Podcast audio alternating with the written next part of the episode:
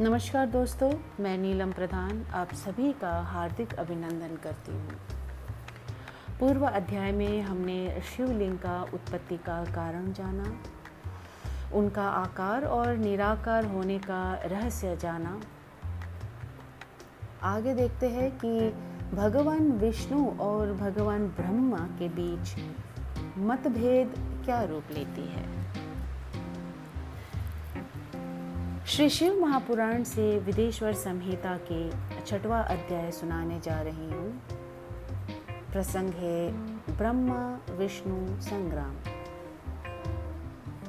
श्री नंदिकेश्वर बोले, पूर्व समय में जब श्री विष्णु जी अपने सहायकों एवं अनुचरों सहित श्री लक्ष्मी जी के साथ शेष शैया पर शयन कर रहे थे तब ब्रह्मवेत्ता में श्रेष्ठ ब्रह्मा जी स्वयं ही वहाँ जा पहुँचे और विष्णु जी को पुत्र कहकर पूछने लगे कि तू कौन है?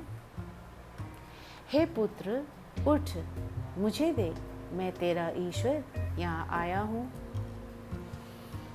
इस पर विष्णु जी के भीतर क्रोध तो हुआ, परंतु उसे दबाकर उन्होंने ब्रह्मा जी से कहा, हे पुत्र तुम्हारा कल्याण हो। आओ, बैठो। मैं तुम्हारा पिता हूँ। और कहो कि तुम्हारा मुख टेढ़ा क्यों हो गया है? इस पर ब्रह्मा जी ने कहा, समय के फेर से तुम्हें अभिमान हो गया है। हे पुत्र, मैं तुम्हारा संरक्षक ही नहीं हूँ। किंतु समस्त जगत का पितामह हूँ विष्णु जी ने कहा रे चोर तू अपना बड़प्पन क्यों दिखाता है सारा जगत तो मुझमें निवास करता है तू मेरे ही नाभि कमल से प्रकट हुआ और मुझसे ही ऐसी बातें करता है नंदकेश्वर कहते हैं कि जब इस प्रकार रजोगुण से मुग्ध उन दोनों महानुभावों में विवाद होने लगा। तब वे दोनों अपने को प्रभु कहते कहते एक दूसरे का वध करने पर उद्धत हो गए और युद्ध छिड़ गया। हंस और गरुड़ पर बैठे दोनों अमर ईश्वर परस्पर युद्ध करने लगे। उनके वाहन भी लड़ने लगे। देवता आकाश से देखने और दोनों देवताओं पर पुष्प वृष्टि करने लगे। इसी समय ब्रह्मा जी के वक्षस्थल में श्री विष्णु जी ने अनेकों शस्त्रों, अस्त्रों का प्रहार कर उन्हें व्याकुल कर दिया। इससे कुपित हो ब्रह्मा जी ने भी उनके वक्षस्थल पर कई भयानक प्रहार किए। अग्निवत अस्त्रों के आश्चर्यजनक व्यापार हुए।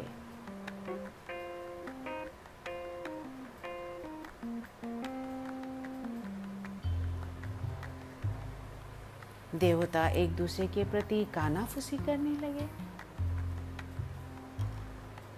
युद्ध से श्रमित विष्णु जी हाफने लगे। परंतु उसी क्षण शांत होकर उन्होंने ब्रह्मा जी पर माहेश्वर अस्त्र चला दिया। इससे ब्रह्मा जी को बड़ी चोट लगी और उन्होंने पाशुपत अस्त्र चलाकर विष्णु जी के वक्ष वक्षस्थल पर आघात किया। इनके पारस्परिक आघातों से देवता अत्यंत व्याकुल हो उठे और उन्होंने कहा, आप दोनों ही अराजकता उत्पन्न कर रहे हैं। अतः यह सारी सृष्टि शिव जी की है कि जिन त्रिशूलधारी की इच्छा बिना कोई एक दिन का भी इधर से उधर नहीं कर सकता,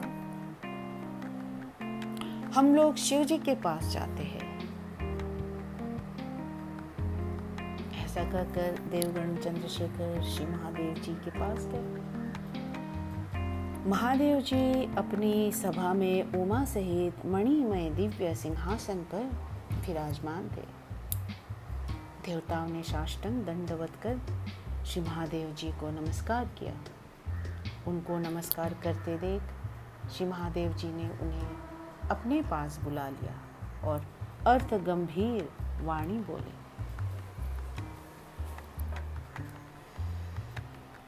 तो दोस्तों, ये श्रवण किया आपने छठवा अध्याय। विष्णु जी और ब्रह्मा जी के अकारण युद्ध करना केवल मनुष्य को यह समझाने की कोशिश है कि अहंकार केवल द्वंद उठाता है और हमें आहत पहुंचाते हैं। तथा हम यह प्रयत्न करें और करेंगे कि एक एक दिन हमारे मन से अहंकार का बीज धीरे धीरे घिसता जाए। अहंकार के बोझ तले जो हम सब दबे हुए हैं, इससे हमें मुक्ति अवश्य मिले।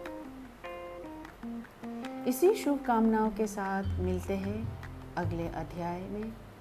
तब तक अहंकार से स्वतंत्र रहिए और खुश रहिए। नमस्कार धन्यवाद